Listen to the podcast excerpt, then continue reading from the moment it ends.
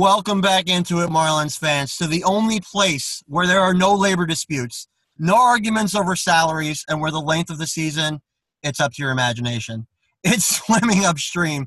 It's Alex and Daniel here with you again for the third part of our consensus top 100 prospects rankings.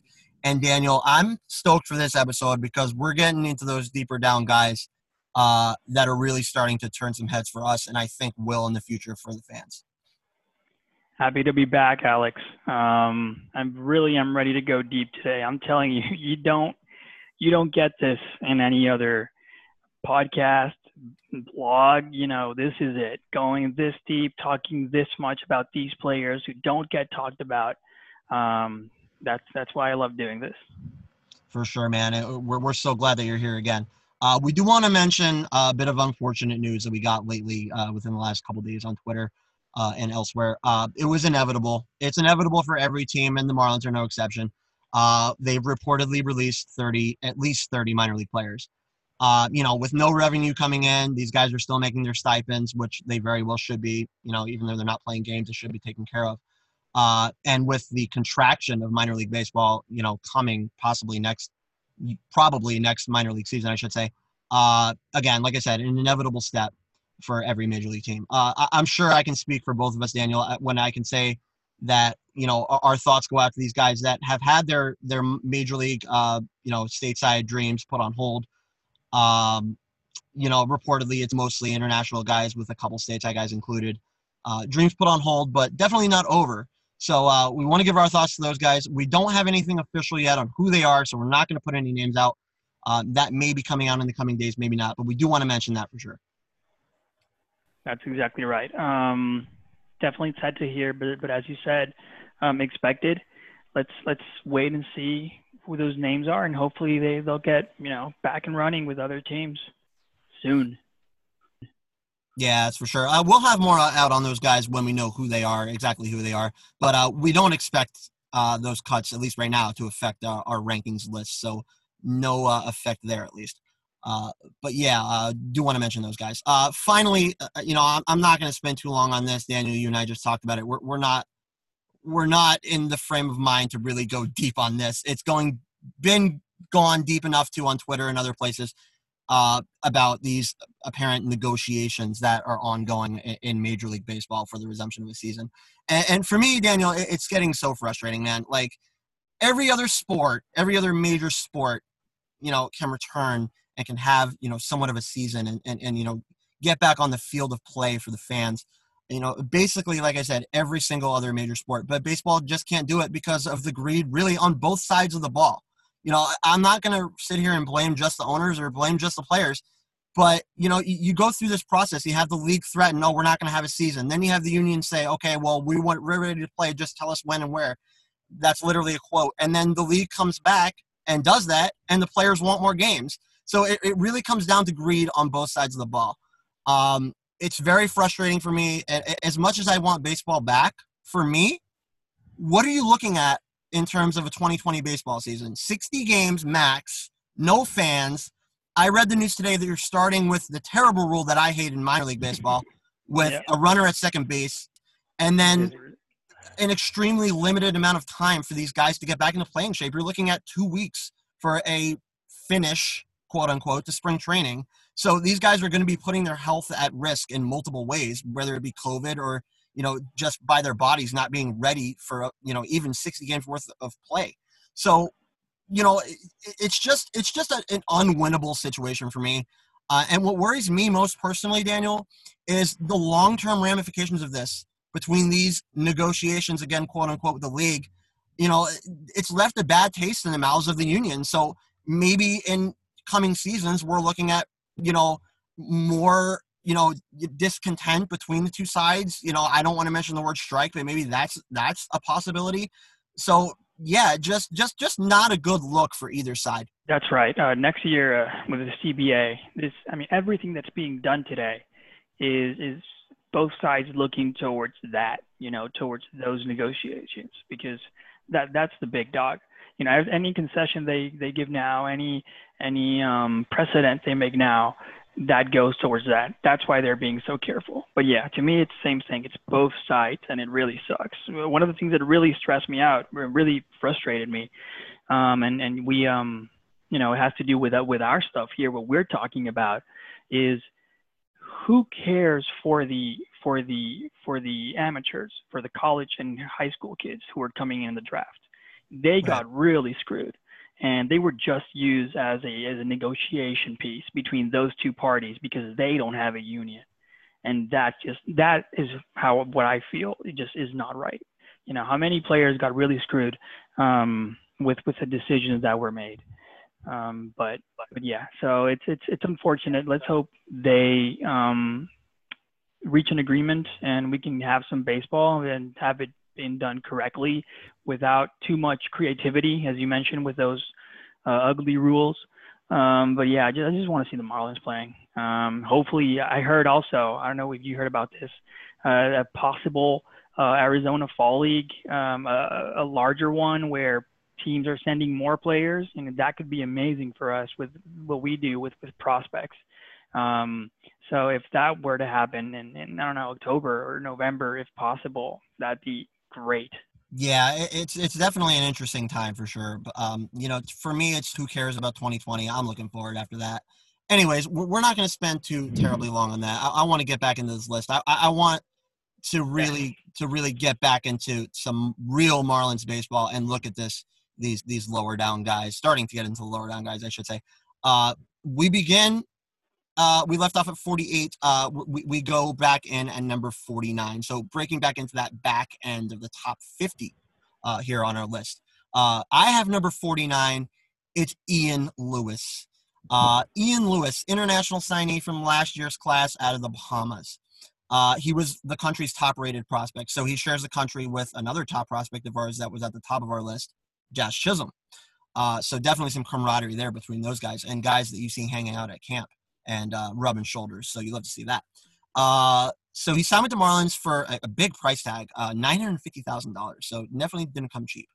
Uh, you know, had his showcase at Marlins Park. You know, kind of showed him out in that regard, gave him the jersey and everything. So uh, yeah, definitely a guy they're high on. Um, he's in the same draft class as Jose Salas, uh, who we've talked about. Uh, what we do know about him is that from the few workouts and everything that we've seen, we haven't seen him play yet, like Salas. Uh, but uh, what we do know about him is from what we've been told by the Marlins international scouting director, Fernando Seguilan. I'm probably butchering that name, but uh, it is what it is. Uh, again, like Salas, uh, Lewis is a switch hitter. He's very physically immature, again, like Salas. He's even smaller than Salas, actually, 5'10, 150. Uh, so, yeah, a tiny little dude. Um, looking at the film that I've seen on him, I see encouraging mechanics. Uh, he's got high shoulders and elbows, uh, doesn't drop them. Head stays down. Quite possibly the best tools and soft uh, when it comes to hands. He's got the soft tool, soft hands, uh, quick wrists, uh, profiles to good bat speed, good follow through on the swing with a little bit of uppercut, which you think he could add some power just based off that. Uh, not to mention body growth. Um, mechanic, like I said, promotes promotes good power, um, and if he could do that, I think he could go far. he plays all over the field with the same hands that we just mentioned. Uh, arm strength is good. Footwork's all good. Uh, profiles best currently as another shortstop, again, like Salas and like his buddy Chisholm. Uh, but could potentially wind up at third base if he builds that power tool. Uh, the only reason, like I said, he's so far down for me is because so little is known about him, even less than Salas. Uh, you know, Salas has a good pedigree as a third generation player, so you tend to go higher up on him. He also has a much more polished swing and a little bit more size. Uh, so yeah, that's why Salas is so far up and Lewis is a little further down for me, um, just based on on uh, you know, like I said, the pedigree, bigger size, and what we've seen so far. Um, but this is a guy who who definitely isn't going to stay here. I think he's going to fly up the rankings when we see him play. Uh, easy to see a lot of stuff in the making in the making for him, uh, and easy to see why the Marlins dropped that big price tag on him. He's a potential five tool guy. Quick as lightning, right? That's that's what I hear. Just absolutely um, plus plus speed from him. Um, but but yeah, I, I, see him probably starting next season either DSL uh, or GCL. I think Salas would be starting GCL. I don't know if he he'd be there as well, or maybe they give um, Ian a try at DCL DSL first. Um, but yeah, it'd be interesting to see where they begin. So I'll continue. Um, number 40 to close out our top 50, we have a reliever, a lefty reliever, Dylan Lee. He arrived, uh, you, he was drafted by Miami in 2016 in the 10th round um, out of Fresno State. 25 years old. He's 6'4", so solid. Um, he has a solid frame. He is well. I mean, we already talked about Vesia on episode number one, as well as um, Tyler Stevens and Eveld last episode. So he's a next reliever on our list. Dylan used to be a starter actually, uh, but really struggled first. I think it was first couple of years, um, one or two years. So was converted to a reliever in 2018 and really, really, really found a home as a reliever absolutely beautiful results in 2018, um, which was again his first season as a reliever, with a 160 ERA, 9.15 K per nine rate, uh, 174 average against, 85% runners left on base. That and that was through three levels in 2018. In 2019, he did regress a bit, just like Stevens and Eveld, also a victim of the crazy hitting uh, PCL in AAA. So he was demoted and was sent up and down a couple times during the season. Um, between Double A and Triple A, he ended up with a 2.91 ERA, but mostly because of his amazing numbers in Double A. So his numbers weren't that bad, but you you never want to be demoted, right? Uh, 4.25 FIP, so you know that 2.91 ERA may be misleading. 8.60 K per nine, and still an above average 82.1% of runners left on base. So he's really good at that. He's really good at stranding runners. While he doesn't get hit hard, um, he does need uh, to work on lowering his walk numbers. He actually was invited to big league spring training as well this year. He should start in AAA, I'm assuming, uh, next season. Yeah, uh, Dylan Lee. This is another guy. Um, you know, you mentioned he's an older guy. Um, you know, uh, out of Fresno State. He did two years in JUCO as well, so two years and two years.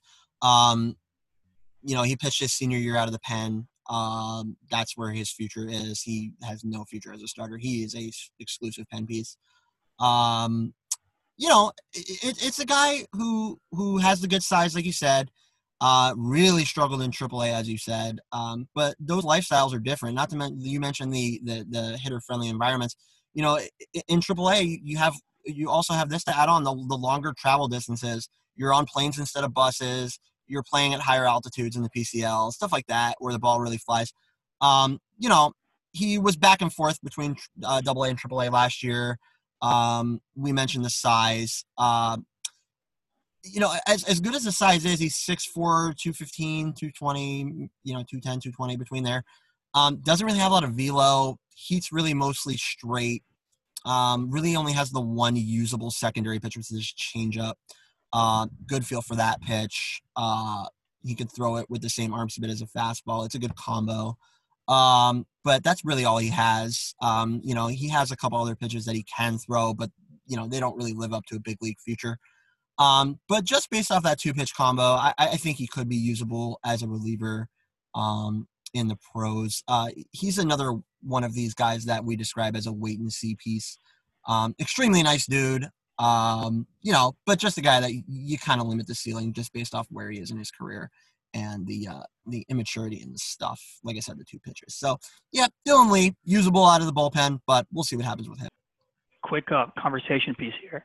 Um, I I didn't see his splits. I, I wasn't able to see his splits before this, but having the changeup be his you know best secondary pitch I would assume that he wouldn't suffer as much um, with the with the new rule, with the new um, you know minimum rule. Changeup right. being a really good pitch against uh, you know batters that that hit from the other side. I would assume again without looking at his splits that he wouldn't suffer as much. Yeah, no, he, his his yeah, splits favor. Pitch, pitch, yeah, yeah, right. His his splits favor the lefties as well. Um, he is better against lefties, which a lot of left-handed relievers are. So, you know, he comes into a game where he gets two out of three lefties, and he could definitely thrive in that role. So, yeah, mm-hmm. Lee, a guy you look at and you say, you know, uh, has somewhat of a big league future. It's going to temper the expectations. But anyways, we're moving on to 51. Yep. I got him with Demetrius Sims. Uh, well decorated high schooler, especially in his senior year in 2013. uh, hit 323 that year, uh, 24 RBIs, 40 run run scored, and 22 stolen bases. He was first team all conference, all county, all district, went all across the board in that regard. Uh, team won the district title, and he was recruited to Bethune Cookman. Um, he redshirted his freshman freshman year before turning in three really solid campaigns in the rest of his college career. Uh, never hit under 280 uh, and never OBP'd under 350 in college. Uh, again, all four college years. So uh, has had regular progression up the minor league ladder since coming to the Marlins. Uh, big year last year, started in Clinton. Uh, he hit 297, 405, 428 with the Lumber Kings before getting the call to Jupiter. Uh, did well there too, especially considering the Florida State League, right? Uh, 254, 339, 406. Uh, biggest strength has always been creating really simple contact. Uh, he makes contact more often than not, is able to put the ball in play, and lets the speed do the rest. Um, he's added some power to his game last year. Uh, totaled 24 doubles, three triples, and seven homers, actually. Uh, so, yeah, between, like I said, uh, single A, Clinton, and uh, Jupiter. So, like I said, a guy with simple mechanics. Uh, he's mostly made for singles and average. Uh, but the speed is able to do more for uh, uh, able to make him profile for more than that. Uh, he's got good range at go- uh, both middle infield spots. Um, he's a natural shortstop who can really, really do it with a glove. Arm accuracy, um, you know, he's grown it quite a bit in his minor league career. wasn't the best coming out of college, but now it's gotten better. Uh, the thing you'd really like to see from him is the ability to take pitches and draw more walks at the plate.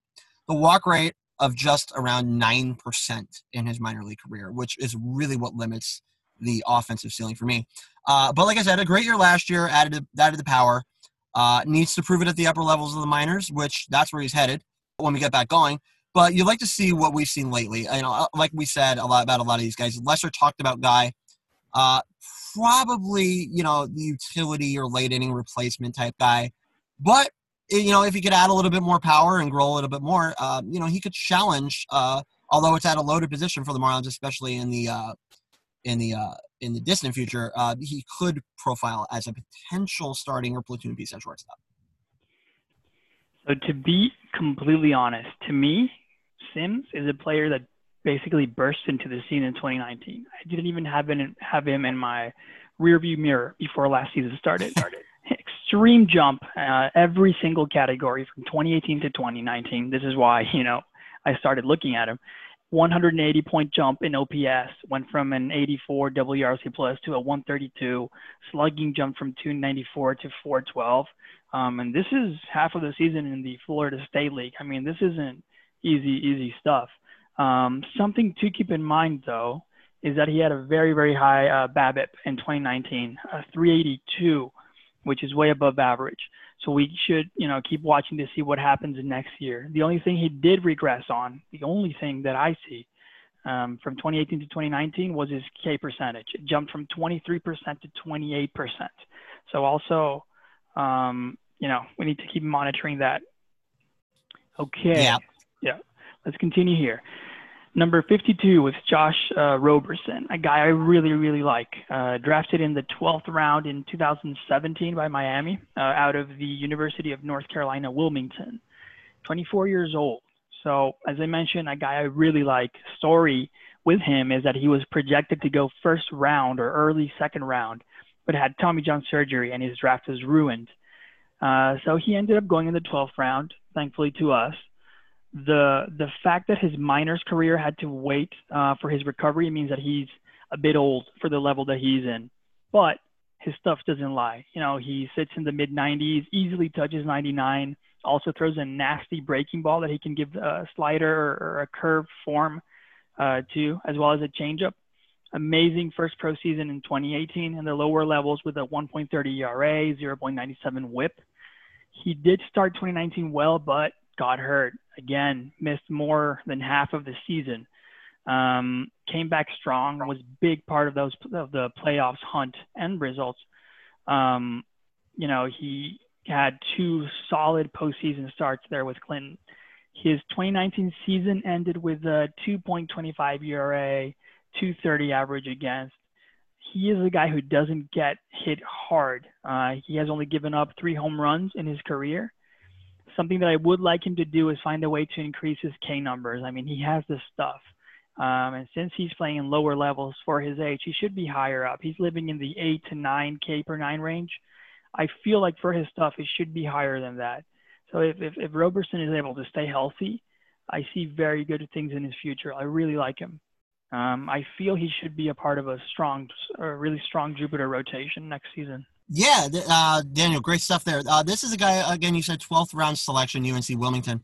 Um, he really didn't begin starting until uh, his junior year, you know, before going uh, undergoing the Tommy John. Uh, so yeah, obviously, you know, the, the innings took a, a, wear on his arm. Uh, he was probably throwing higher effort than a starter should, and that's probably what led to it under the the, the, uh, the strain of all the innings. Um, you know, this he's a guy who was months away from any kind of throwing, you know, routines before uh, and leading up to and at the draft. But Miami took a chance on him in the 12th round, and I don't think they've regretted it since. Uh, the results for him have been off the charts. You mentioned them. Uh, you know, 1.78 ERA, 1.18 WHIP. Uh, in his minor league career so far with a 97-35 KBB. You know, like you said, and I had the same thing that you, you want to see him strike out more guys, but this is a guy who's not getting hit. Um, not only has his arm come back, uh, but it's he's been able to do so as a rotational piece, which you know that's what led to the injury. You know, him becoming a starter, you know, strain on the arm. Uh, he's been able to come back and, and really make it as a starter, and and that's what you like to see out of a guy. Another guy, by the way, Daniel, we talked about this last time, and not the only guy in this episode that we hope to get to that underwent Tommy John. So, like we said, the Marlins are making really making a name for this, uh, bringing guys back from Tommy John surgery, and have been doing so under Stan Meek and now again under DJ Svihlik. So they really don't shy away from guys, especially in the later rounds, to take them after coming off of Tommy John. Uh, uh, back to uh, Roberson, uh, a guy who we saw throw in um, in spring this year uh, in a sim game. I believe it was against the Nationals uh, Double A Triple A squad, and he looked amazing. The the the curveball slider combo that he has is ridiculous. He has both pitches that kind of blend into one another, but they make a really really good pitch for him. It's definitely his best pitch. Uh, it's got the good size, 6'3", 175. Uh, uses it to plane downhill. Um, built his command back really quickly after the surgery. Didn't seem like he missed a beat really in his progression. Um, without looking at his career stat page, you wouldn't think he really missed a you know a second of his career. So yeah, uh, a low risk, high reward kind of guy in the 12th round. Uh, that looks like he's on his way to the latter side of that. Uh, we'll probably start next year, like you said, in Jupiter uh, which should be a really great rotation. You also mentioned that. It really is looking, yeah. With these yep. new draftees, I'm loving it. Yep. And uh, with with with success there, I, I think he could make it up to Double A, especially uh, since we're going to get going in 2021. So as long as the health holds up, there's a lot to like about uh, Josh Roberson at 52. Uh, we're going to 53. I have it. Nick Ready. Nick Ready. Excuse me. Uh, a master, I like to say, of air and sea. Right. So he comes from the Air Force Academy to the Marlins. Uh, the son of former Padres player turned Hammerheads and shrimp coach Nick, Re- uh, excuse me, Randy Ready. Uh, so before we even get to anything mechanical or really baseball related when it comes to Nick himself, uh, he's got the pedigree. So he's a power heavy third baseman uh, who had double digit homers in three of his four seasons at the academy, uh, included 20 in 2018. So 20 homer guy in 2018 for the Air Force Academy Falcons. Which don't play in a uh, really hitter friendly park, especially in terms of how high their fences are in right and center field. Go look at a picture of that stadium if you want to know what I'm talking about. But it's really, really an interesting look for uh, any baseball player, especially a collegiate player. Um, won the college baseball home run derby uh, in 2018. He hit 55 home run, folks, in that home run derby. Uh, Got in a solid 288, 391, 356 wood bat showing in Northwoods League uh, that offseason, 2018 offseason. Uh, and that's really what made this guy jump up draft boards. Uh, the Marlins took him, uh, probably was not even seen as a draftable piece, but that showing in the Northwoods League really stood out for him, including the home run derby too, because he really put his power on display. Uh, so yeah, drafted in round 23 in 2019. Uh, and uh, you know, obviously out of Air Force, you say, okay, we get a guy out of, uh, you know, an armed forces school. How can he play baseball without honoring his commitment to the armed forces? Because obviously, before baseball was a thing, this guy signed on to be in the Air Force. Uh, so the out on this for him is that there's a clause called the World Class Athletes Program. It's it's mostly created for Olympians, uh, and uh, that's where he really got his out. Um, Ready was able to continue his baseball career uh, pretty much completely uninterrupted. Uh, all of 2020 would have counted as enlisted time for Randy Ready, uh, and probably still will, considering we don't know what's happening. Um, he would have to miss spring training next year, uh, per that clause, but he will be able to return in time for the regular MILB season with his tour of duty completed. So he'd be out of the Air Force honorably and into baseball with the Marlins full time. Uh, incredible initial showing with the Muckdogs last year 263 with a 508 slugging percentage with 10 homers and 30 doubles in just 67 games. 42 of his 69 hits went for extra bases. Uh, we talk about the WRC plus for Randy Ready. Uh, excuse me, for Nick Ready, the son of Randy Ready, a ridiculous 140 WRC plus. It's one short season showing, but you don't do that by accident in your first uh, season in the pros. Uh, 6'3", 220 pounder, and he's a pure slugger. Uh, continued to improve his body uh, in times of COVID. Uh, you look at his Instagram; he's literally lifting dead hogs at the back of his pickup truck. So how can you disagree with that kind of determination and, and work ethic from Yeah. uh, Nick Ready? Uh, because of that kind of work, he's probably one of the most physically impressive specimens for me in the system. Shows it at the plate, power first tool, power over hit tool. Uh, we say that a lot uh, about a lot of these guys, but yeah, he's definitely got the power more so than the pure average hit tool. Uh, eh, but the power is absolutely absurd. You'd like to see him develop a bit more at the plate with discipline. Uh, you know, 82 20 uh, KBB last year with Batavia, so that'll need to improve as he comes up. But yeah, uh, the standout power tool. He's got decent defense around the bag at third base. So yeah, Nick Ready, we like him. Agreed. Nothing much to add there. Uh, K rate is a bit high, um, but I really like him as well. Um, I had his dates. Uh, I maybe I'm wrong. I had his, his dates that where he would be missing. I think after August he would need to report to Charleston, and then be back by I think it was June. Or did you hear maybe earlier than that? Yeah, I heard it was a little earlier. I, I heard it was like a, you know, a few months commitment there, and then he would be back uh, uh, by time by the time spring training started. But either way, Hopefully, yeah. No, he'll definitely be ready. Um, probably with with Clinton or, or uh, Single A, whichever team is Yeah. uh, for Miami at that point. Yeah. Uh, but I, I would say that's where he would start. All right, let's continue with number 54, Nick Fortes, catcher, drafted in the fourth round in, in 2018 by Miami. Um, 23 years old. He is six foot righty hitter.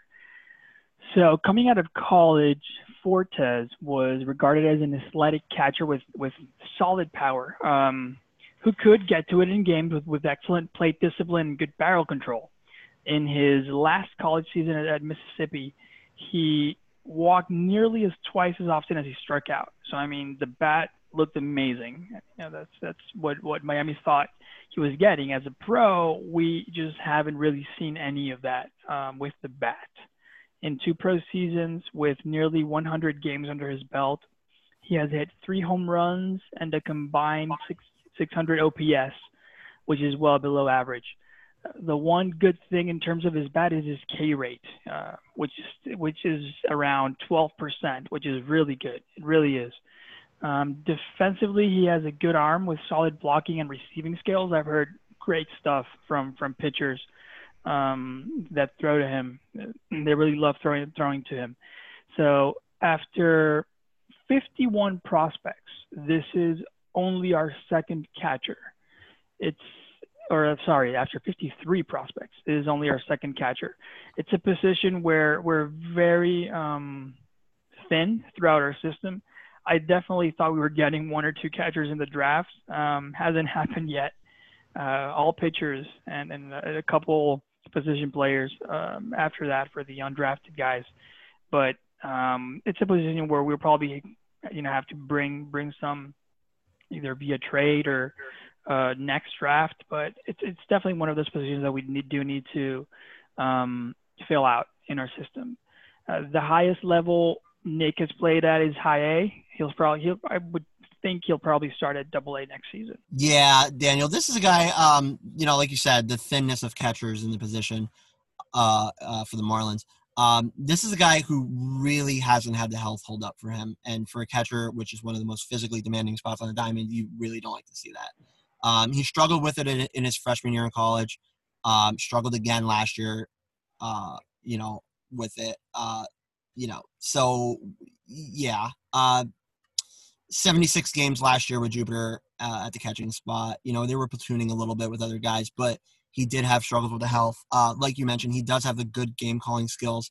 Arm, uh, which profiled as his biggest tool um, coming into the draft, fell off really a little bit last year for me. 29% caught stealing percentage and did next to nothing with the bat. You know, obviously, you got to take, you know, the position that he plays and obviously the Florida State League into account. Um, you know, sub 220 batting average and sub 300 on base percentage for Nick uh, Fortes last year.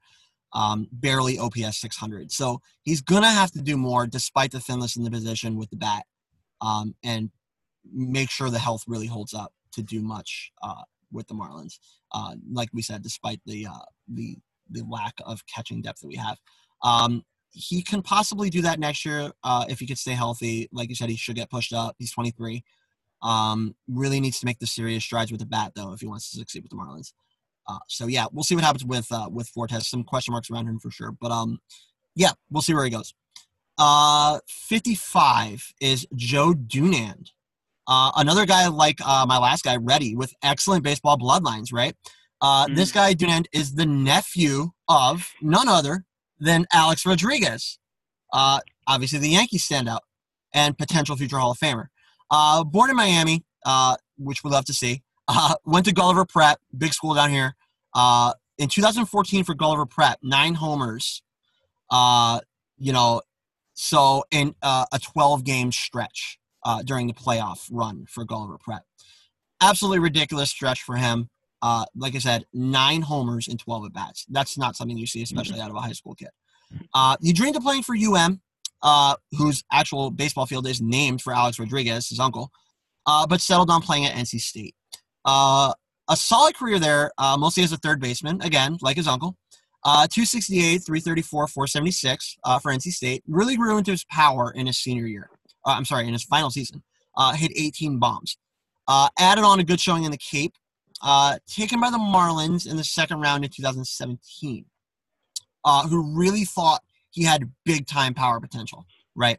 Hasn't shown much of that in his first two seasons pro, especially when it comes to home run type power. Uh, he split 2018 between Jupiter and Jacksonville, spent all of 29 with the 2019 with the Shrimp. Uh, he's smaller than A Rod for sure, at least at least currently. Uh, but they look very similar in the face. You know, this guy, you look around him in the dugout, and you can definitely see that he's related uh, to Rodriguez.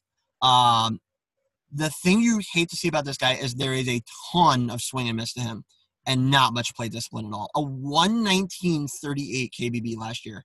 Uh, career K rate, K rate is, uh, I think, over 28%. Uh, he's not finding anywhere near enough barrels to overlook that, uh, that K rate. Uh, the line drive percentage under 18% last season. Bat speed's pretty average. Swing can get a little long. Um, you know, if he's going to succeed, he really needs to make adjustments, especially when it comes to his timing and getting out in front. Um, little to no plate vision limits him. He is a natural third baseman. Marlins tried to grow him as a shortstop, but he doesn't have much speed or range. So, yeah, at a power position, he's definitely got to develop that power tool. Um, you know, like we said, the Marlins thought they were getting something. They haven't really gotten it yet. There's still room to grow. You know, he's 24. He's got time left. Um, you know a season or two left in the minors at least to show it at a standout level. Um, but he just doesn't show enough contact to be that power only type threat that he profiles as uh, with the K rate. So he needs to grow into more contact. If he can't grow the power, he definitely needs to grow into more contact uh, at the back end of his minor league career. Um, decent stealing for now, but I'm limiting it. Uh, I don't see starter potential out of Joe Dunand at the big league level, unfortunately, but hopefully he can prove me wrong. Yeah, exactly. I'm I'm still going to say that I haven't given up on him. Um, the raw power is there. Uh, he probably needs to make some mechanical changes to be able to tap into it. I can tell you right now uh, that when I started this list in 2017, he was in the top 20s. That says two things. One, mm-hmm. our system has really grown and was filled with amazing talents. I mean, that's I mean, right now he's in the 60s he was top 20 a couple of years ago, two to three years ago. And two, uh, has really disappointed. You know, I, I, I edit this list every month, you know, as my hobby. And I just remember him going down, down, down every single month. You know, it's, it's, he has just not lived up to, to expectations. I, if, if I'm Miami, I'd have him repeat uh, double A next season. Just start there, see what happens. Um, because he really regressed from, I mean, he didn't have a great season, uh, 2018, 95 WRC plus, but he did hit 14 home runs. 2019 though, he absolutely regressed. Only five home runs in 130 games with a 240 average. Um, yeah, let's let's hope he, he comes back next season. Number 56 from third baseman to reliever. This is right-handed reliever C.J. Carter, also a kid I really liked. I drafted in the 29th round um, in in 2018 by Miami. These, by the way, are the type of guys you think about uh, with that five round draft. Pick number 867. Uh, well, he's killing it in the minors and will definitely fight for an MLB spot moving forward. Guys like him this year, sadly, may have to get rid of those dreams. So just something to, to think about. Uh, 23 years old, uh, six feet sidearmer, Charvis Jordan Wesley Carter, CJ Carter. Um, he probably has the nastiest delivery in our system. Not a high velo guy, but he has an extremely nasty breaking ball, especially coming from that angle. Amazing start to his career. He pitched in three levels last season and really impressed. Uh, 11.13 K per nine, 124 whip, 2.30 ERA. Something interesting uh, that happened in both 2018 and 2019 with with CJ is that he was absolutely slaughtered in the last outing of the season, both years. Six runs in 0.2 innings in 2018 and five runs in one inning in 2019. Um, so both those outings really blew up his ERA and whips for both seasons. So those numbers that I gave you, you know, had that last outing um, in them. So take take him even with a grain of salt. He was chosen to represent Miami in the Arizona Fall League, but had horrible re- results with an eight, eight, you know, eight plus ERA. It was really bad. Obviously, in a small sample size, he's got the stuff and the deception to fight for an MLB spot. Um, big league teams are always looking for pitchers who give the opposing hitters different looks. So he has a solid chance, even though he was pick number 867, right? Yeah, for sure. Uh, CJ Carter, uh, another one of my favorite nicknames in the system that I bestow upon him. Uh, this guy I nicknamed the unicorn because CJ Carter is an absolute unique specimen, and here's why. Like you said, he's 2017 draftee out of Troy University. He signed there as a sophomore um, after just a single season at D1. Uh, you know, something you rarely see. Uh, you know, like I said, one year at D1 ball. Uh, obviously, he's a late round, late round pick, but the Marlins saw something in him, and they signed him for a very low price tag of 50K eh, at 867 overall in the 29th round. Uh, the second rarely seen, seen thing from CJ Carter, when he makes the bigs, which I think he will, he will be the latest Marlins pick to ever do it, and just the third player at that draft slot to ever do so. So already before we even get to anything on the field, he's a huge oddity, right? Uh, like you mentioned, 2018 at Batavia, 3.95 ERA in 27 innings, 1.28 WHIP, 35.17 KBB. Uh, huge season last year. Started with Clinton, 2.27 ERA, 1.17 WHIP, and great control numbers, 39.8 KBB. Uh, joined the Hammerheads midseason where the stats were absolutely absurd. He allowed one single earned run in 22 innings pitched for the Hammerheads, 0.41 ERA, 1.14 WHIP, 27, 20 to 7 KBB. Uh, ended his year by making one single appearance in Double A. Wasn't good there, but we're going to overlook it. Uh, that's a huge jump for anybody, let alone a 29th rounder. So not going to put a lot of attention into that. Uh, like you mentioned, the AFL as well, Arizona Fall League. Um, I think though, with more time against upper minors competition, he should be able to put all of that past him. Um, as much as in the way that he was drafted, the mechanics are absolutely you, you look at this guy throw and you're like, what is this? Right? Like I, I watched him throw uh, two springs ago, and I'm like, I don't even know what I'm looking at. You know, yeah. he's six foot one sixty five, so he's a small guy. That's right. Not much velo, 91, 93. Um, he relies on the deception. Um, he has uh, one plus plus pitch. It's a wipeout slider. Uh, good spin rates on it. Good late break. Um, he could throw it uh, both in and out of the zone for whiffs. Um, he can double and triple up on that pitch uh, with uh, similar results. Uh, either you know fighting guys fighting the ball off or just swinging and missing. So it, it's a big pitch for him. Fastball has both rise and sink on it because of his arm slot, which I'll get to. Um, also has a little bit of arm side run, 45 50 grade fastball, which is definitely usable uh, and definitely a uh, big second uh, biggest pitch for him. Uh, he has a mid 80s changeup with sink. He did work with that pitch last year in terms of feel. Um, he has a curveball, but it can kind of blend into the slider, so I think he may drop that pitch at the next level.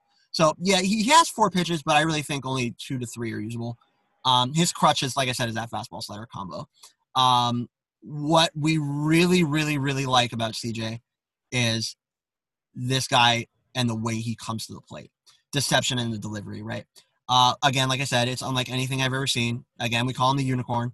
Uh, coming out of college, he threw from both the windup and stretch. He since dropped the windup and is strictly stretch. Um, and this stretch is, like I said, you look at it and even looking at it as a fan, let alone a hitter, what is this guy doing? I mean, he barely lifts his front foot off the off the mound uh, before coming to his apex, uh, which is middle high, um, and then he comes home and doesn't release until a low sidearm slot, with Daniel, which Daniel just mentioned. Uh, despite the limited size, the delivery, like I said, because of how long he holds onto the ball and gets deep into that sidearm slot, it limits the distance to the plate. Like I said, this is a six foot kid who's limiting distance to the plate. So it's definitely a very, very, very unique look for hitters and something that's next to impossible for them to time. Just not something you expect uh, from a guy that is built like CJ. Uh, he just turned 23. Um, he just cracked double A. That's where I expect him to start next year. Um, he pounds his mm-hmm. own quality strikes, great command and control. Uh, like I said, the very unique look, minimal effort behind it, and he challenges hitters and he usually wins. So yeah, I think he has a really good future as a bullpen piece for the Marlins. And for the guy out of the 29th round, that's not too shabby. So yeah, Carter, uh, really extreme oddity. Uh, when you guys see him pitch, or if you have seen him pitch, you know what I'm talking about. So yeah, really like CJ. Uh, we go to 57. Uh, another reliever, Vincenzo Aiello. Uh, a bit of an interesting story Vincenzo. to Aiello. What'd you say? It's absolutely Italian name. I love it. Vincenzo yeah. Aiello. Yeah, wow. not love the it. Italian stallion, but maybe has the makings of, of, of, an, of a second Italian stallion. Uh, That's uh, Vincenzo right. Aiello. Uh, yeah, uh, honors shows Italian roots being born in Staten Island, uh, in New York. Uh, recruited to Rider University in New Jersey after high school. Uh, pitched out of town with average results uh, in his first two seasons there. Uh, was set to make the transition to starting in his junior year, but missed almost the whole season with an injury. Uh, got him just four starts uh, that uh, junior year. Remained healthy in his redshirt junior year and finally got his chance in Riders rotation, and the results weren't good. Was just way too hittable. Not not you know too far out of the zone and not too too many walks, but just the stuff just didn't live up to starting. Uh, a 4.61 ERA, 1.65 WHIP in 80 innings there. Uh, like I said, he did limit walks, just a 3.8 uh, walks per nine. But um, yeah, just proved he was more more fit for relief. Um, he made a summer ball appearance uh, before transferring to Oklahoma in the Big 12 for his fifth collegiate season. Again, a redshirt. Um, nearly exclusive one inning reliever for the Sooners. Really didn't have good results there either. Um, kind of a big jump in conference for him. 24 innings, 24 per two innings, 5.47 ERA, 1.7 WHIP, uh, 39 18 KBB. What the Marlins bought in on with Aiello was the control and the size 6'3, 220 coming out of college. Uh, and he had the blueprint for four pitches.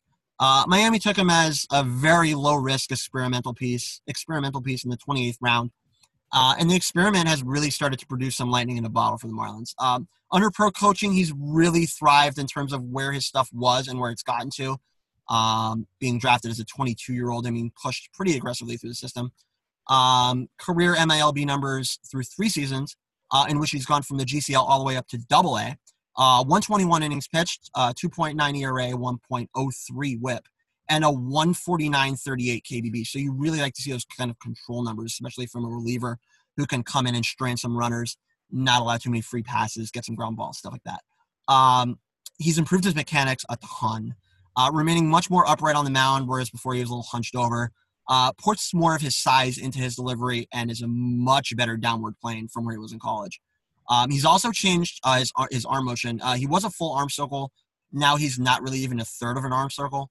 Um, release point is also much higher. Stride is smaller, like I said, uh, making more deception, more of his size.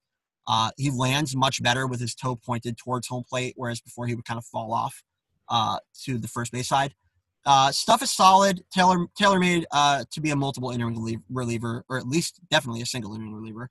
Uh, he's low, ev- low, low effort, uh, repeatable. He's got the four pitch makeup, like I said.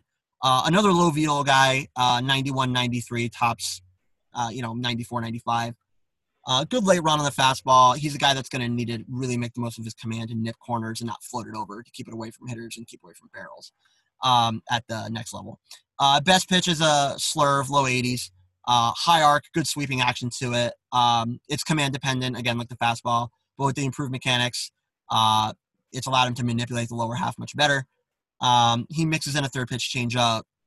Uh, he takes enough off of it. It doesn't, it doesn't really have a lot of depth, but he takes enough off of it to create some good velo separation. Uh, 77 80 off, uh, on the changeup.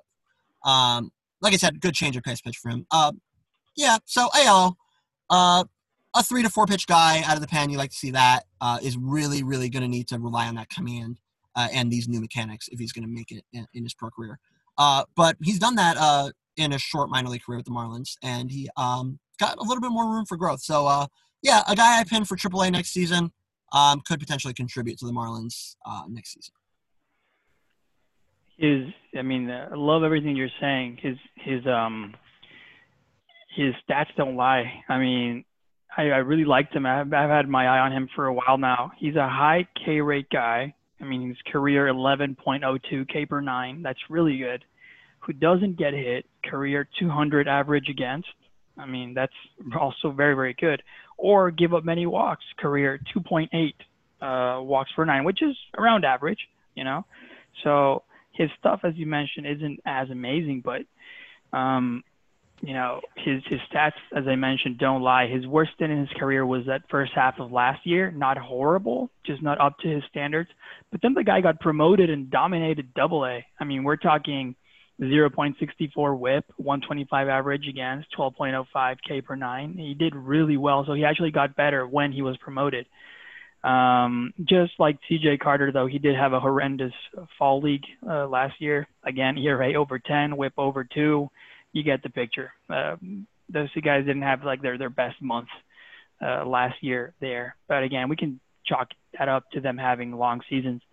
Um, he joins all of the awesome bullpen guys who are in the double A, triple A levels, ready to show the big guys what they've got. Uh, it's a big list with Aiello, uh, CJ Carter, Dylan Lee, Eveld, Stevens, and Vesia those guys are going to fight it out. But we do have arms; they're ready. So let's continue here. Number 58, right-handed pitcher George Soriano, uh, signed as an international amateur in 2016 out of the DR. 21 years old. George played his professional season with Miami in 2016 at the DSL rookie level and did relatively well, but then missed all of 2017 with an injury.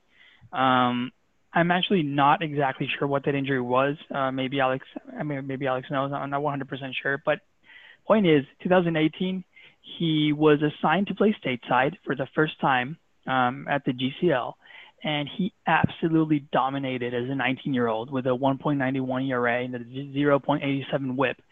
So it's spring training 2019, and I'm sitting next to him. We start talking. I ask him about life in the U.S., how he felt last year and then we start talking about where he thinks he was going to start the 2019 season. Um, he says, Well, all signs point to Batavia, but I pray every day that I might have surprised someone, and who knows? Well, lo and behold, he skipped short season Batavia and was assigned to the Clinton Lumber Kings to begin the season. I remember seeing the list when it came out, and just a big smile on my face because I, I remember his, you know, his expression of of hope of uh, skipping, uh, uh, you know, skipping Batavia, going uh, going higher. So he started off with a bang in Clinton with a 1.53 ERA in April in 18 innings, but then was absolutely clobbered in May, unfortunately. So after a rocky first half, uh, he killed it in the second half with a 2.83 ERA, 1.08 WHIP, and 1.97 average against in 60 innings. Um, George is not a guy who will blow you away. He has a low career K rate, but he does generate weak contact with his 91 to 93 fastball and solid, solid breaking ball. Um, he has a, he has only allowed 11 home runs in 218 innings, which is very good. Which goes back to what I mentioned about that hard contact.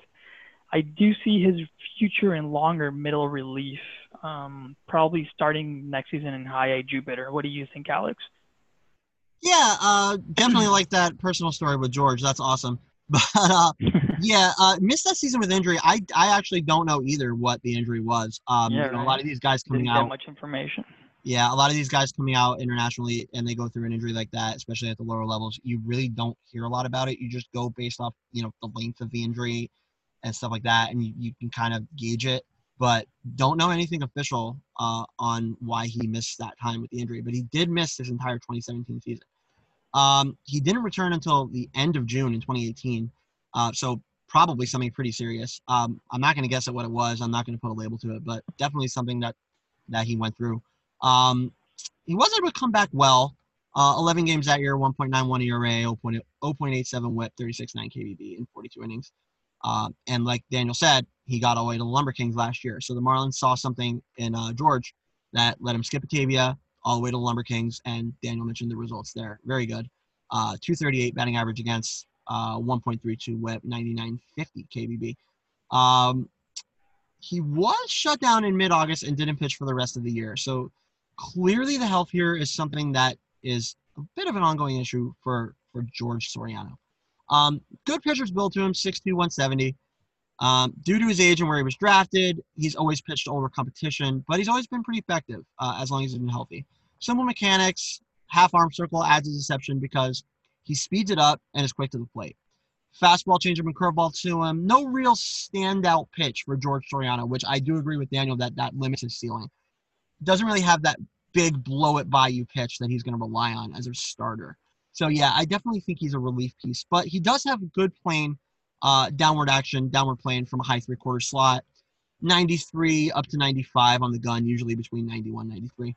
Um, fastball grades out at you know 45 50 good solid downward movement probably promoting a lot of ground ball contact uh, he has a 42% career ground ball rate so far so i think that's where his future is um, best pitch is a curveball 50 55 grade pitch good feel for it he can put it on corners and he can bury it for swings and misses and weak contact so again another pitch that he can place low in the zone and rely on for weak contact uh, third pitch changeup also has a decent future uh, flashes uh, solid one plane, if not two plane break to it. Uh, similar downward action as the the sinking heat. Uh, profiles, like I said, as the ground ball inducing command and control are dispersed at the next level. Can get hit if his command is off though, so that's something you gotta watch out for. But uh, just need to see the health hold up long term for a guy like George Soriano. But a guy that we could see moved up this list uh, in the pretty near future as a as a pretty attractive bullpen piece for the Marlins. Uh, because despite the missed time, uh, you know, he's been able to put it together pretty well. So yeah, George Soriano, uh, future bullpen piece, and you like him there. Uh, we're going to 59. I got it. Milton Smith Jr. Uh, Smith is a Marlins 22nd rounder out of Meridian Community College in Mississippi. It's the same alma mater as his new Marlins organizational mate, Corey Dickerson, and as Cliff Lee, a standout pitcher for the Phillies. Uh, he is both uh, uh, collegiate and current pro teammates with another guy on our list who we'll get to probably next episode, Davis Bradshaw. Uh, in a two-year collegiate career, Smith had 394, 463, 452. Uh, what really stood out is his speed, 61-10 stolen base to caught stealing rate uh, before being drafted by the Marlins as a 22nd rounder in 2018. Uh, 657th overall, signed for 90K. Uh, spent most of 2018 with the GCL, hit 352 which was fifth best in the GCL, with a 433 on base percentage, which was also also fifth best in the, in the uh, GCL. Uh, was assigned to Jupiter uh, in early July that year, uh, but went down with an injury mid-month. Back to the GCL at the end of July and finished the year there. Spent all of last year in extended spring in Batavia. Pretty good. Hit 305, 385, 320 uh, with Batavia. Uh, with again the standout speed 25, 22.5 stolen base to caught stealing rate, uh, 38, 23 KBB. So a pretty good contact rate for this guy. Uh, seventh best batting average and eighth best on base percentage with a 121 WRC plus. So pretty good. Uh, pretty good stats, uh, especially after an injury. Uh, he's a really wiry, tiny little kid. Uh, 5'11", 165. Uh, the future is as a four average bat, uh, straight through hack and slash type cut. Uh, in two seasons, he's yet to hit a homer. Uh, so while we do expect that to change at some point, uh, he isn't going to hit for uh, much power. Uh, what he will do is rely on a simple hitting mechanics to come by a plus contact rate. Like I said, this guy makes contact more often than not. Can definitely always at least foul the ball off and uh, lengthen his at bats and chances at the plate, wear a pitcher out, and uh, get a mistake pitch more often than not. Uh, he showed an advanced ability to hit uh, same side pitching last year, uh, lefties. Really, really, really, really uh, took lefties to the bank. He destroyed them. 412, 474, 431, uh, and 51 at bats against left handed pitching. We'll see if that sticks as he progresses, but you like that first sign indicator out of Milton Smith. Um, plays both left and center, but the speed suits him best for center. Fringy kind of arm, not really a lot of flush strength to it, limiting the defensive ceiling there because of that. Uh, but he covers the ground really well because, like I said, the plus plus speed. Uh, the fact that he has no power uh, limits his ceiling, especially in this Marlins outfield competition, which we've talked about. Uh, but the contact pool really is really what uh, what gives him a chance here with the Marlins organization. Uh, still 22, has some room to add size and power.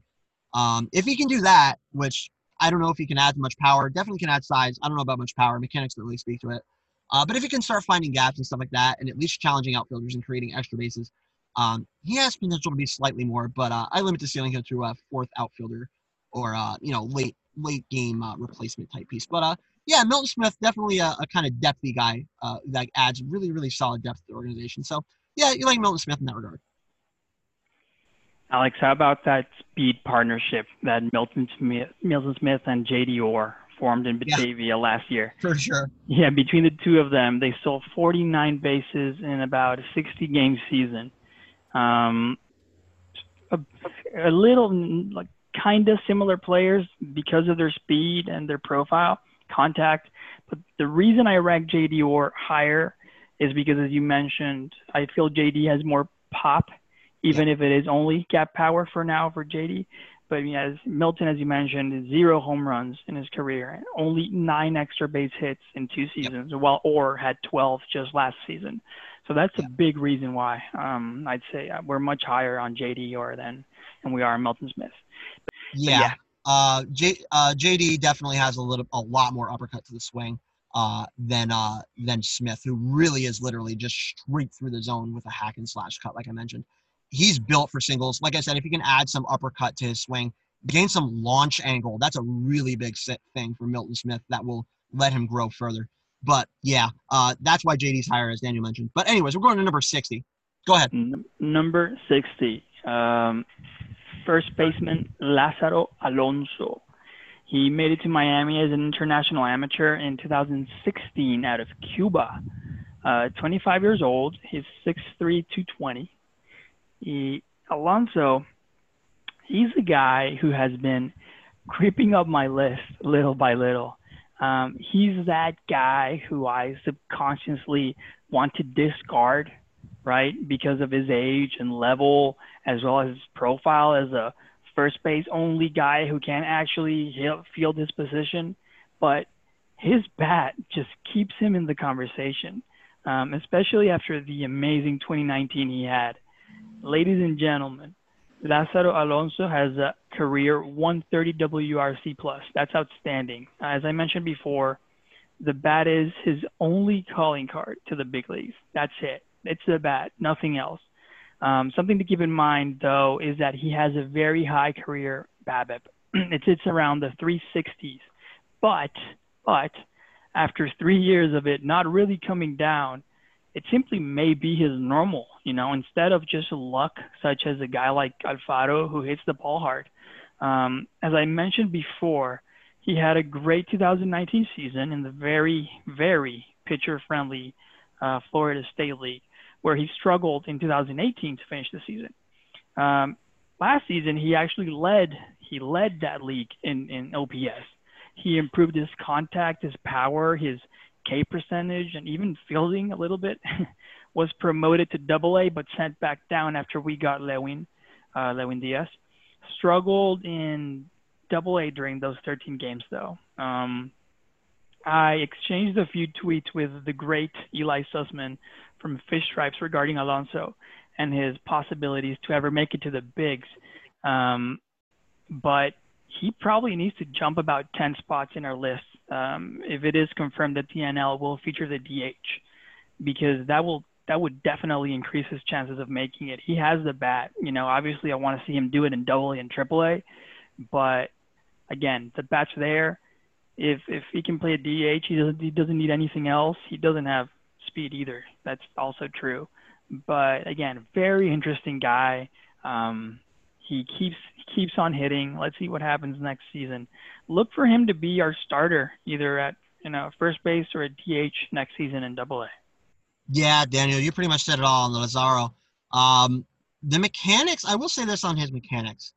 Um, you know, you don't really look too far, you know, in terms of a, a big league, you know, floor or ceiling for a guy like Lazaro, who literally is bad only, you know, 15 and 16 errors in his two two minor league seasons. So, yeah, especially where the age is, if that doesn't improve, he's definitely a bat only type piece. But like you said, with the uh, NL adoption of DH, uh, could do something with the Marlins and could make most of the Marlins. But in terms of the mechanics, I really like him uh, especially at this level of his career and where this guy was at his level of his career, he reminds me of Mike Stanton.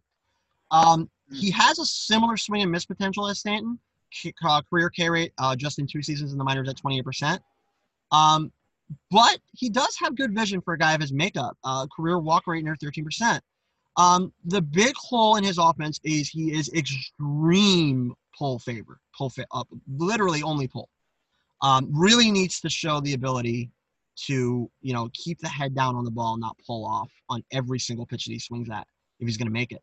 Uh, you know, even as a bat only take piece.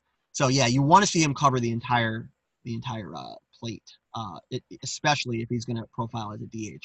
Um, he's already 25, um, you know, so he's going to need to sort it out in pretty short order. Um, and against upper minors competition, like you said, he's probably going to be double A next year. Um, but he's got a good track record of being able to adjust. Um, like you said, he's been able to jump levels. You know, after struggling at a certain level, he comes back the next season and destroys it. Really, really, really killed it with the Hammerheads last year. Like you mentioned, uh, in the Florida State League, which you just don't see a guy hit what he hit 294, 393, 434 in the Florida State League. That you don't hear about.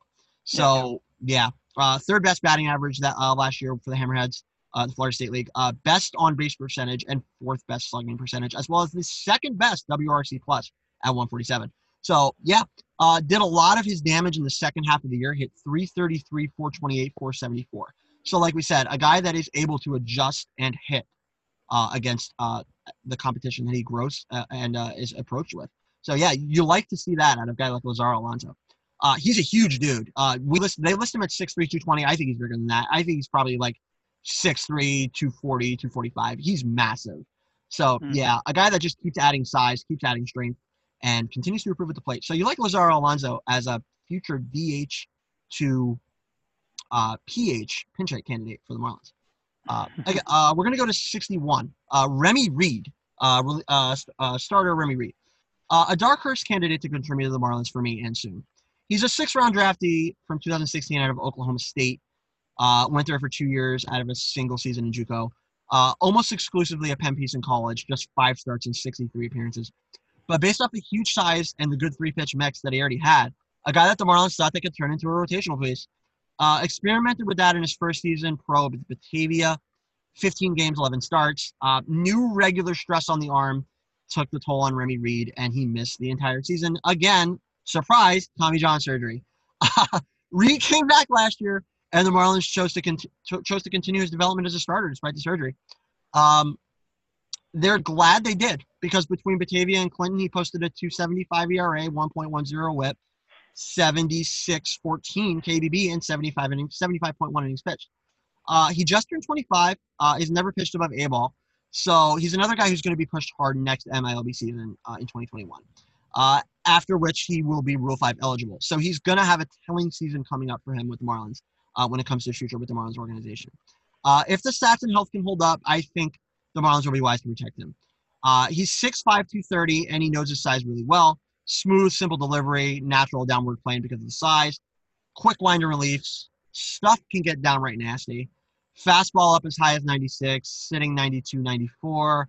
Best pitch is a curveball, drops it all the way down to 76, 78.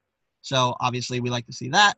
Big high arc, uh, equally big late drop to the spot, and a pitch that he can throw and will throw in any count for quality strikes, uh, whether it be a swing and miss out of the zone or just pounding a corner, or he can even, because of the break, he can even throw it past the guy, even if it winds up right down the middle. So it's a really big pitch for him. Good, deep 12 6 vertical movement on that pitch. Also has a bit of lateral run to it. So yeah, it's a deadly pitch for him. Uh, mixes in a changeup high 80s. That's a third pitch for him. Uh, because of the command, though, it can live up to at least a 40 to 45 grade. So yeah, a guy with two plus pitches and uh, one plus plus one plus plus pitch uh, being that curveball that we mentioned. So yeah, with a very good command and control, especially a, a, guy that can bury it on the lower half, and a guy that has induced grounders at a 40% rate in the minors. Uh, despite the Tommy John surgery, I like him as a guy who could contribute, like I said, as a dark horse candidate and challenge even for a rotation spot uh, at the back end of the rotation, obviously, if not definitely a bullpen piece uh, in the next year to year and a half to possibly two years for the Marlins. Uh, they have some decisions to make with this guy, like I said, with five eligible. But uh, as a guy who's pretty close, I think that we should protect him. I think we've completed our our um, Jupiter rotation with with with our our list. I'm seeing it as Max Meyer, Kyle Nicolas, maybe if they decide to start him there, either there or or uh, at single A. Uh, so Max Meyer, Kyle Nicolas, Alberto Guerrero, Josh Roberson, and Remy Reed with George Soriano, you know, maybe doing some spot starts, bullpen. What do you think about that? How does that how does that rotation look? Yeah, pending Nicolas and what, what they decide to do with him, I, mm. I hmm. think you're right on with it. Uh, yeah, uh, I think Soriano, if they don't start, you know, if they don't start Nicolas there, if they decide to start Nicolas with Clinton, then I think it could potentially be Soriano in that role. You mix and match a little bit there, but I think you got four out of the five right, Daniel. Nice. All right, let's continue here. Number 62, outfielder Jorge Caballero, uh, signed as an international amateur in 2016 out of Venezuela. Uh, neighboring country here in Colombia. 20 years old, 6'1", 170. Um, this kid is someone I was very high on before the start of last season. Well, I mean, I'm still high on him, but the issue is he was slated to be a starter for a short season Batavia, um, but missed all of 2019 with an injury um, that well, I mean, it was never made public, so at this point, we can only guess what happened. Um, but he missed all of 2019, surprisingly. So he essentially lost a year of development. Um, good news is that he was healthy and looking great this spring, according to Alex here, who who saw him personally. So very good bet on this kid. In two seasons at, at a rookie level, a DSL and then GCL, he has a 125 WRC plus, 390 career OBP, um, solid fielder with a good arm. Uh, the reason, though, I mean, everything you've heard is nice, but the reason this kid is down here in the 60s are the following, in my opinion. One is, as I mentioned before, he lost a full year of development. Um, at, up to now, he has only played in rookie level, so we haven't really seen him um, as much as we'd like. Uh, also, while he has shown great discipline and a beautiful swing, um, he has only really given us gap power for now. So no home run power yet, but everything I've heard is that is that it's coming. You know, that power is coming. Uh, his K rate is jumped to 25% last season, um, the last season he played, which is very high if you're not hitting 20 home runs. And lastly, while he did have a beautiful 408 OBP in 2018, he also had a crazy 429 BABIP. Uh, so we need to see what happens when that comes back down to earth, which which it will. Um, the main reason, actually, why I was so high on him, and again still am, was because before that 2019 season, I asked several lower level guys, um, especially the Latin boys, who just randomly, you know, who they thought was really good from the lower levels, and, and several mentioned him. You know, they they talk about him. They call him skinny but scary. They said. Um, so let's see if he can answer these questions and jump on this list. He, he definitely has the potential. Yeah, this is a guy who, like you said, he went through the injury. It's another guy uh, that went through an injury, uh, obviously a pretty big injury that we don't know a lot about because, uh, you know, these guys back, uh, you know, in international leagues, they go through an injury and it's not always made public what that injury is. Uh, and this was another guy. He missed all of last year with some type of injury. We don't know what it was. Um, I will say for him, we saw him in camp this year. Uh, he looked healthy and looked to have added size on his listed 6'1", 170. I think he added at least 15 to 20 pounds to that because he looked a lot bigger to me. Uh, we saw him go yard in a sim game, which is a really great sign for us. Power hasn't been his strong suit at all, um, and it's something that he'll need to add if he's going to compete in this future Marlins outfield with all these other guys that we already have. Uh, so yeah, Marlins think he can based off the youth and the fact that he just made it stateside and is getting used to pro facilities, working out in with pro coaches. Um, you know, in in stadiums uh, such as Roger Dean Stadium that has a gorgeous gym. So stuff like that. Uh, when he gets around these facilities and he's really able to add size, which he looked to do, like we just mentioned. Um, yeah, I mean, he's a guy. If he adds the power, uh, he can go far, and he can definitely challenge for a spot in the Marlins outfield. But there's a lot of question marks around him, and that's why he's so low on our list. Uh, again, he missed the entire year last year. Um, like we said, uh, it's hard to pry information about what that injury was, but like we said, he, looks to have been able to come back from it pretty pretty advantageously. Um, the fact that he's added size for us is huge. Um, if he can't continue to add, hit for power like we saw in spring, that's really massive for him. Um, he could be primed for a breakout year this coming uh, this coming minor league season in 2021. Uh, we're gonna go to 63. Yeah. Yeah, we're gonna go to 63, and this will be the last guy we cover on this uh, particular podcast. Uh, it's number 63, Brady Puckett. And again, another Tommy John recipient in the Marlins system. A 2017 draftee out of Lipscomb University in Tennessee, where he threw a lot of innings worth of baseball. This is leading into the Tommy John surgery. 288 innings in a three year collegiate career. Uh, really good career numbers in college. A 3.78 ERA, 1.16 WHIP, 216.67 KBB which is a 3.2 strikeout to walk ratio, which is pretty good. So he's striking out guys three times more than he's walking guys. So you love to see that. Uh, wins to loss record, we don't put a lot of stock into that, but 24-11, so you like to see that uh, as a as a uh, afterthought. Uh, came to the Marlins in 2018, and the stats uh, immediately impressed. Uh, pitched across three levels, uh, so immediately he's getting pushed pretty hard. 2.56 ERA, 1.18 WHIP, 98-18 KBB. So standout command and control, obviously, uh, for uh, Brady Puckett. Uh, 126.2 innings pitched. So again, a lot of innings. Spent most of his time pitching for the Hammerheads against guys a year older than him. Uh, at that level, a 2.33 ERA, 1.17 WHIP, 42-13 KBB. Uh, in three years, like we said, Puckett threw 508 innings. So, despite his low effort to his delivery, which we'll get to, that amount of use really took his toll on him, uh, and he suffered an elbow injury that required the Tommy John, went to James Andrews. Uh, that said, and we've already talked about it, the Marlins' ability and confidence uh, in their ability to do it, to bring guys back from Tommy John. Uh, this is a guy, you know, if he can come back from it, he possesses ridiculous tools that are rarely found in any other pitcher. Uh, he is absolutely massive in his size. He is the biggest pitcher in the system, hands down.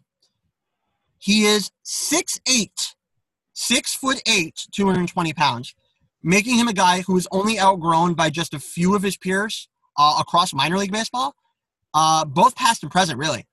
Uh, he stands as a he stands tall, literally and figuratively, as a guy who comps well to me to Doug Fister, and here's why. Uh, he's an off-speed artist uh, and sinking fastball specialist with 50 grade control and command, uh, possibly up to 60 grade control and command. We'll need to see a little bit more. But definitely the control and command sets him apart. Uh, it's a plus tool for him for sure, potentially a plus plus tool. Uh, natural downward plane, as you can imagine from the size. Uh, like we said, the sinking fastball, 89 to 91, so low velo and low effort. Uh, he can get up to 93, but that's rare. Um, best pitch is an 11-5 curve, which is already big league ready. Uh, this pitch shows tight arc and break to any spot in the lower half. Uh, he can get nasty with it, burying it for whiffs in the dirt. Uh, the deception is what leads into that. Uh, he has an improving slider.